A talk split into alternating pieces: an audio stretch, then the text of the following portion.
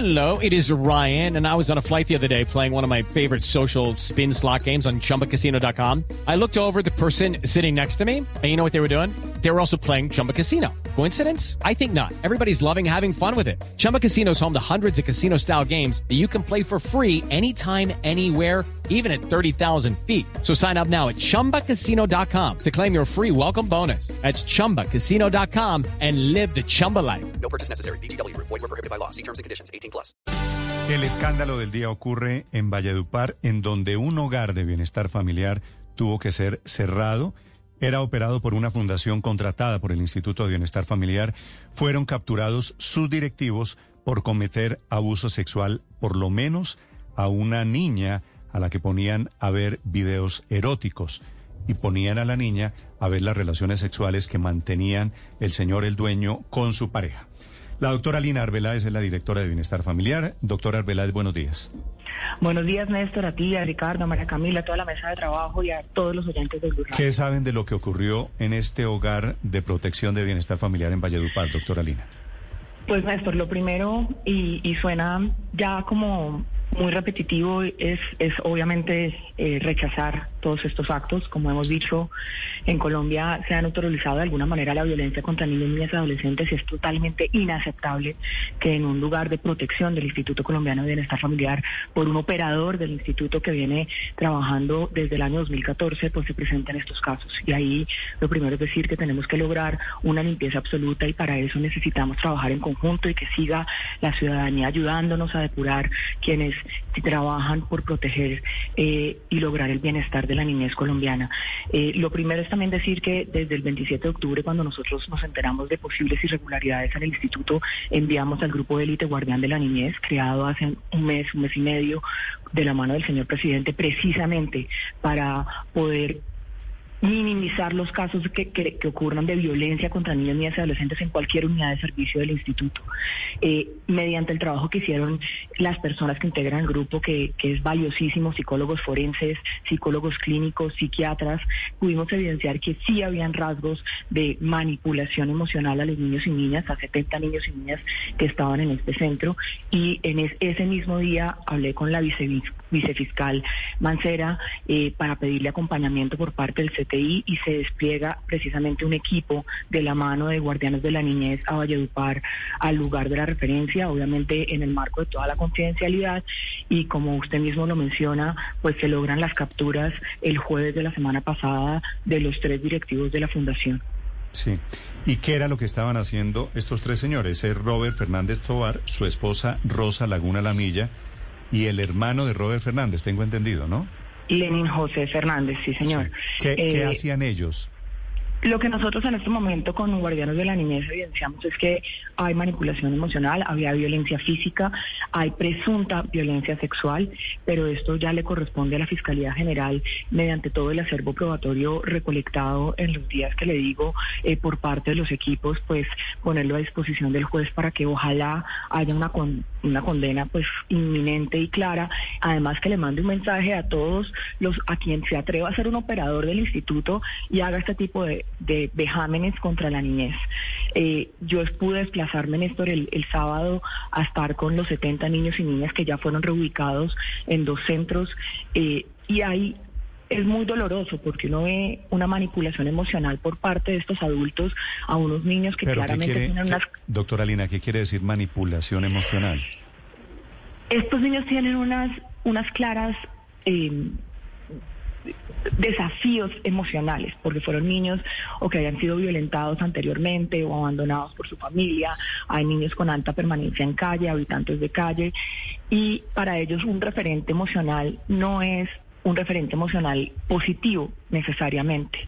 Y estas personas se les vendían como unos redentores. Eh, en, el marco de su proceso de restablecimiento de derechos y los niños estaban muy preocupados, era por cómo va a resultar la situación jurídica de estas tres personas.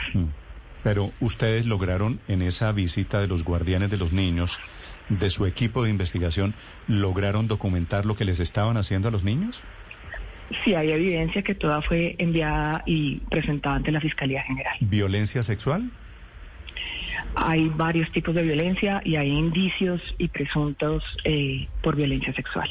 Sí, es decir, no solo fue una niña, la de 16 años, que ponían a ver videos y que la tocaban, sino fueron más niños. Esto está en todo el esquema del acervo probatorio que tiene la Fiscalía. Obviamente el ICDF tiene que hacer su función de prevenir y proteger a la niñez. Quien debe establecer si se presentaron o no los casos, si no quiero viciar el proceso, eh, es la Fiscalía General. Sí, es cierto que este señor Fernández y su esposa Rosa Laguna tenían relaciones sexuales delante de los niños. Esto es lo que en materia de testimonios tiene la Fiscalía y que está corroborando pues con todo el proceso de protección a los niños y niñas que están o que declararían en el marco del proceso. ¿Y ustedes recogieron evidencia sobre qué, doctor Arbeláez?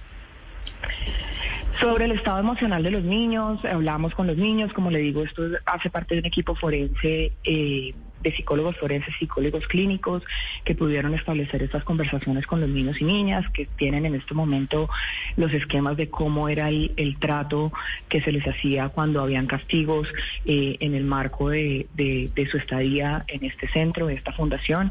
Hay también que decir que lo que hemos podido recolectar eh, por parte del ICD, son visitas juiciosas para verificar el centro y parece que los alquilaban las sillas y los colchones para, para poder presentar una fachada ante el instituto y todo eso está, le repito, Néstor, en acervo probatorio de la Fiscalía. ¿Qué es lo de los castigos?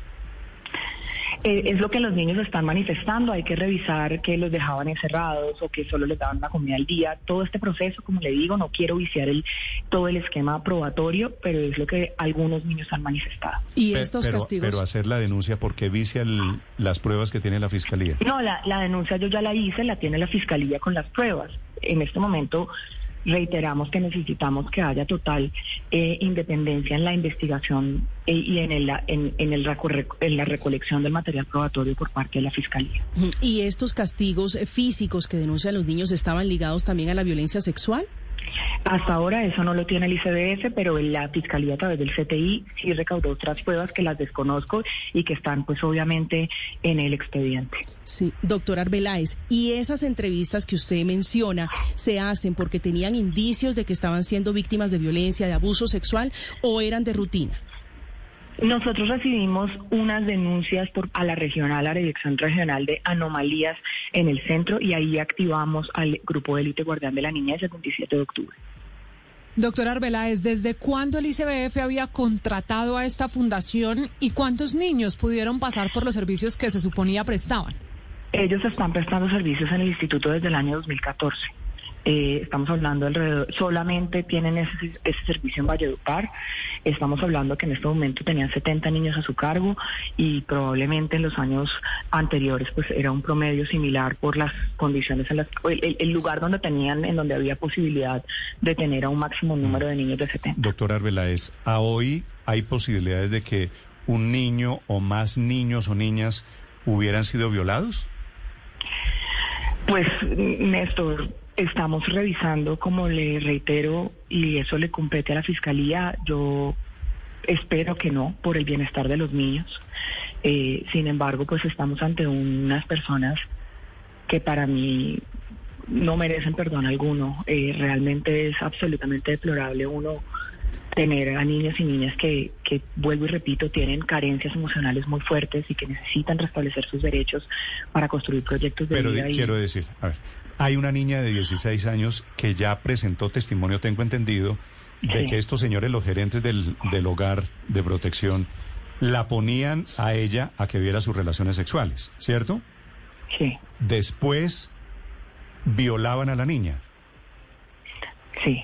Estamos revisando, pues eso le compete a la Fiscalía establecerlo y esclarecerlo. Ese es el testimonio y estamos revisando los testimonios de otros niños y niñas que están en el lugar. ¿Hay otros testimonios, hay otros testimonios de que esta niña de la que le estoy hablando no fue la única? En este momento yo desconozco esos testimonios de si fueron la única o no. Repito, todo el material probatorio lo tiene la Fiscalía. Sí, doctora Arbeláez, ¿qué van a hacer ustedes con estos administradores privados de hogares de bienestar familiar? Porque cada cierto tiempo, ya había pasado con Manolo en Medellín, estamos en esta misma historia, operadores privados que abusan sexualmente de los niños a los que tenían que proteger. Néstor, yo aquí obviamente que, que, que el ICBF asume la responsabilidad y claro que la asumo. Ahora nosotros también vamos a ser parte y nos vamos a declarar víctimas en el proceso contra estos señores porque hay una, una serie de manipulaciones y de mentiras que, que ellos eh, ponen para poder seguir operando.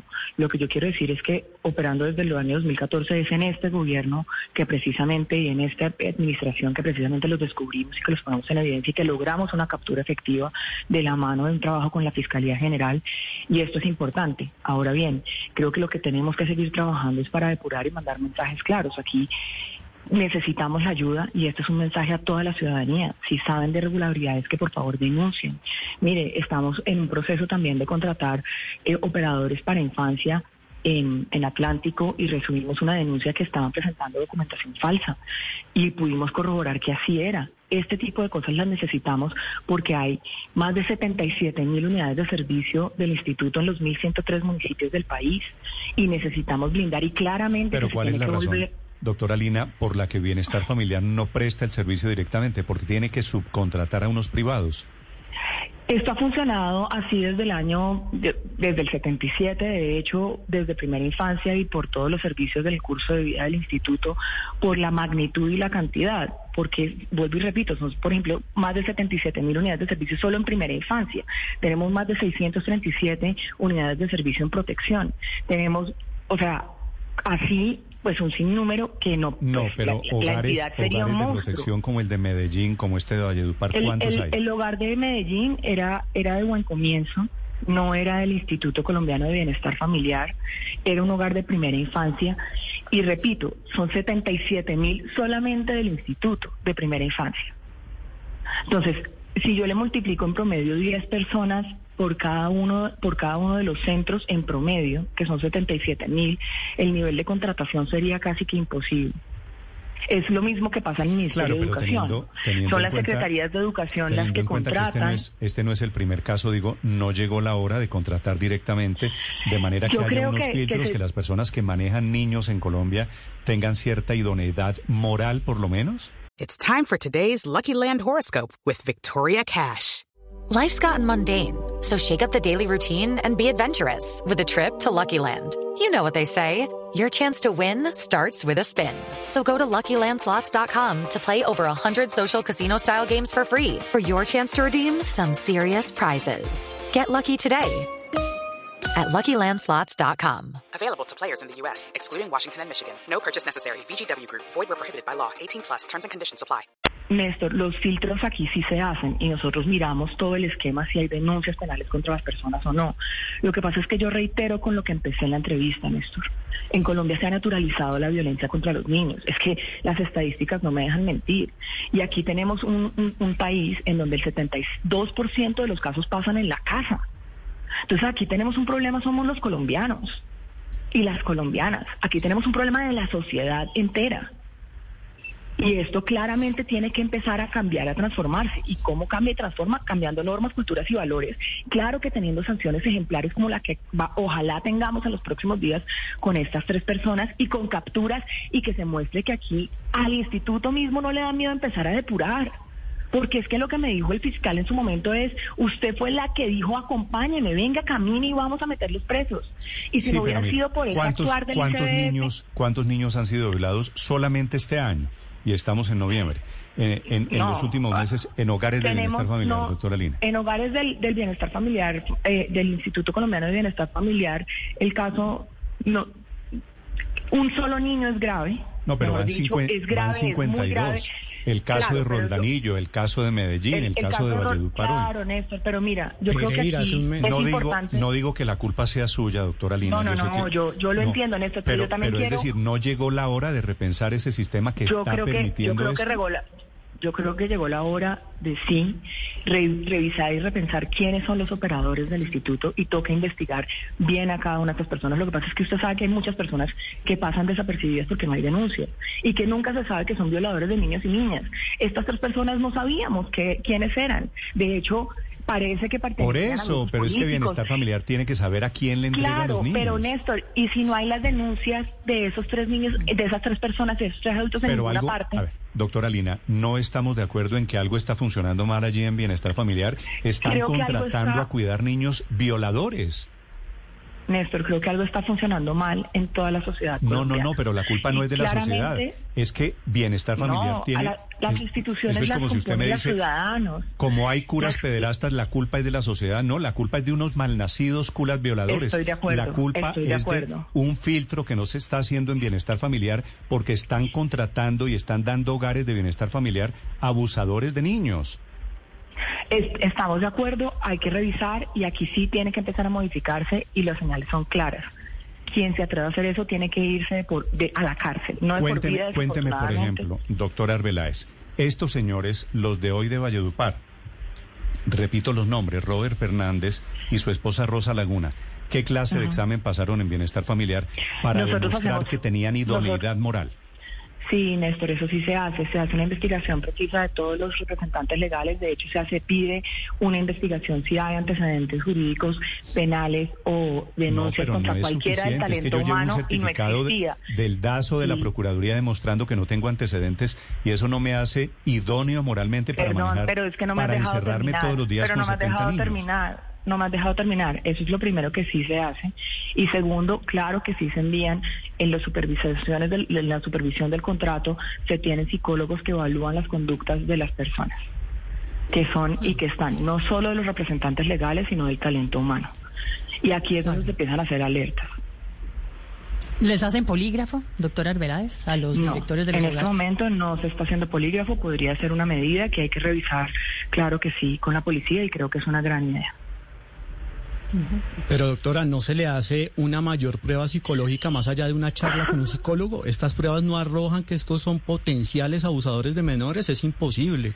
Si es una prueba psicológica a fondo, debería Yo- yo despertar estas alertas. Yo, yo creo que es, es cierto, las pruebas de pronto hay que revisarlas, estoy de acuerdo, por eso solicitamos ya la investigación y la verificación de todos los operadores que tienen servicios en el país. Eso es lo que está haciendo el equipo Guardián de la Niñez, visitando a cada uno de los centros que están eh, en, en Colombia operando con los niños y niñas, no solo los centros de protección, sino también los de primera infancia. Y eso es lo que estamos haciendo precisamente Digo, este si año. si y empezamos señores- hace un mes y medio y creo que es importante y es un buen avance. Ahora, Néstor pregunta, ¿hay que modificar? Yo sí creo que que empezar a mirar. Si se privatiza, si son privados, si se licita, si dejamos a un lado el esquema de operadores y esto hay que hacerlo de manera conjunta como país, porque cada vez que uno dice esto, entonces llegan todos los operadores a hacer paro enfrente del instituto y a bloquear porque van a dejar recibir recursos. Y yo sí creo que aquí la preponderancia es la de los niños y niñas. Y punto, y estoy de acuerdo, hay que buscar una modificación de la ley. Sí. Ahora le digo, eh, doctor Arbeláez, con el mayor respeto hacia los psicólogos de bienestar familiar, si todos estos señores pasaron pruebas psicológicas, de pronto el problema está en la calidad de las pruebas o en los psicólogos que evalúan esas pruebas. Pues el instituto tiene un talento humano muy grande que yo siempre reconozco y fortalezco, pero claramente que todos los seres humanos estamos sujetos a mejoras y obviamente tenemos que fortalecer todo el esquema de supervisión y todo el esquema de los psicólogos que acompañan esas visitas y que hacen el ejercicio de verificar quiénes están prestando los servicios. Estamos de Doctor acuerdo. por Arbeláez, una pregunta final. ¿Qué va a pasar con estos niños de Valledupar? Estos niños son abandonados, son niños recogidos en la calle, son niños en general con muy pocos rastros de familia. ¿Qué pasa con ellos de ahora en adelante? Los 70 niños están ya reubicados, Néstor, eh, y esto también es importante decirlo, desde el año 2014 la única fundación que prestaba servicios era esta fundación de estos Fundinag, de estos tres señores. Eh, afortunadamente en los procesos de abrir a más operadores con mayores calidades y idoneidades como lo hemos venido haciendo en el instituto desde hace un año y medio, eh, que estoy al frente de esta dirección, que es difícil y que es dura, pero lo estamos haciendo con la rigurosidad. Abrimos y hay tres operadores adicionales, los niños están dispuestos desde el mismo día jueves que se dieron las capturas en estos otros dos centros. Estuve visitando las dos eh, instalaciones de los centros el sábado, los niños están bien. Eh, estamos trabajando con ellos desde la parte emocional, desde el día de hoy, de la mano de la Secretaría de Salud. Lo que hicimos es empezar a hacer todos los servicios de salud, de, esta, eh, de servicios psicológicos y todos los demás que necesitan para poder eh, tener ese acompañamiento especializado que necesitan. Doctor Arbeláez, una última eh, pregunta. La Procuraduría General de la Nación eh, formuló una serie de, de observaciones a ese proceso de selección, de producción y también de distribución de bienestarina que vale más de un billón de pesos y entre ellas pues el ICBF debe demostrar por qué se hace ahora un contrato por prestación de servicios y no otro tipo de contrato para ese proceso, entre otros puntos. ¿Qué tiene que, que decir usted al respecto? No, que nosotros celebramos eh, todas las observaciones que hace la Procuraduría General de la Nación a este proceso de estructuración de una licitación pública. Es que aquí apenas estamos en prepliegos y precisamente desde el 22 de octubre fue que le pedí acompañamiento tanto a la Procuraduría General de la Nación como a la eh, Contraloría, eh, a la doctora Margarita y al doctor eh, Felipe Córdoba, acompañamiento precisamente para blindar todo este proceso que como usted bien lo dice, tiene un monto muy alto, un billón de pesos para una producción de seis años de- del producto fundamental para, re- para dar nutrientes a niños y niñas entre los 0 y los 5 años y a madres gestantes. Eh, entonces, lo primero es decir, aquí apenas estamos en estructuración de una licitación pública. Eh, esta es la manera como siempre se ha venido a hacer. Lo que pregunta la Procuraduría de manera concreta es si debe ser a partir de una licitación, que eso no tiene cabida ni cuestionamiento porque debe ser así, es un concurso abierto, transparente y así debe ser, eh, es la manera en si debemos hacer más bien una concesión o un contrato de prestación de servicios. Históricamente ha sido un contrato de prestación de servicios, pero eso es precisamente para lo cual pedimos el acompañamiento de la Procuraduría, para tener la el mejor mecanismo, el más transparente y el que sepamos que no puede estar con un centímetro de corrupción al lado. Doctora Arbeláez, sobre el tema de los niños de Valledupar, ese, ese hogar de paso, esa, esa fundación, ¿había sido recomendada por algún político? No, yo no, no, yo, usted sabe que yo desde que llegué aquí, de hecho, eh, abrimos Beto. Beto solo funciona para los servicios de primera infancia. Sin embargo, eso es lo que queremos, que Beto pueda aplicar a partir del algoritmo a todos los demás servicios, eh, como lo son los servicios de protección, y en esas estamos trabajando. Pero nosotros aquí desde el año 2014 pues yo no estaba, es una fundación que está aquí históricamente eh, y venía prestando los servicios año a año. Pero yo ahí sí, pues yo no recibo a ninguna recomendación de nadie, no recibo a nadie eh, que me diga que necesita contratar Pero a la Fundación sabe- X o Y en ninguno de los servicios. Me imagino, como usted estuvo en Valledupar, usted sabe que estos señores Fernández Tobar eran muy activistas políticos en Valledupar, ¿no? Eso dicen y, y, pues eso dicen. Sí. Y, y, y manejando recursos públicos, ¿pueden hacer política? Claro que no, y ese es un mensaje clarísimo que nosotros sí hemos mandado desde el primer día, Néstor, y yo le agradezco esta parte. Lo primero es decirle al talento humano de las fundaciones que en ningún momento pueden estar manipulados para decir que van a votar por X y por Y. Aquí el voto tiene que ser libre, consciente, y nadie del instituto puede llegar a manipular a alguien para que voten por a favor de nadie. Aquí es transparencia absoluta. Esto tiene que dejar de ser un fortín de políticos. Esto tiene que ser el Instituto de la Niñez. Yo siempre lo he dicho, Néstor, aquí hay 15 millones de jefes que yo tengo y son los niños y niñas de Colombia. Nadie más. Y si no pueden, Pues obviamente el señor presidente. doctor Arbeláez, y si no pueden, si no se puede, porque este señor Fernández Tobar sí pudo. Y emite- No, lo que dicen es que es que era eh, es que tenía participación en grupos políticos, pero yo esa parte la desconozco, Néstor. Yo no, pero no aparece, voy y le digo ya. aparece firmando comunicados en favor de, de Petro allí en Valledupar. Eso es un tema que tendrá que investigar y hacer investigaciones cuando a mí me han llegado denuncias sobre posible participación política de fundaciones e interpuesto las denuncias penales correspondientes. De hecho, eh, tenemos una estadística que desde el año 2013 hay había en el instituto 473 denuncias penales. En mi periodo de gestión he puesto más de 220 denuncias penales en todos los frentes, por corrupción, por violencia, por todos los elementos que necesitan volcarse a que esta institución, a que este instituto sea el instituto de la niñez y no de nadie más. Doctor Arbeláez, muchas gracias por estos minutos.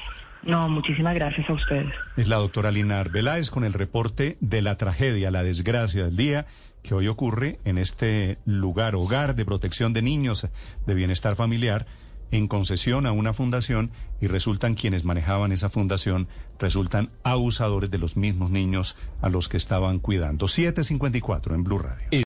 With Lucky Land slots, you can get lucky just about anywhere. Dearly beloved, we are gathered here today to. Has anyone seen the bride and groom? Sorry, sorry, we're here. We were getting lucky in the limo and we lost track of time. No, Lucky Land Casino, with cash prizes that add up quicker than a guest registry. In that case, I pronounce you lucky. Play for free at LuckyLandSlots.com. Daily bonuses are waiting. No purchase necessary. Void were prohibited by law. 18 plus. Terms and conditions apply. See website for details.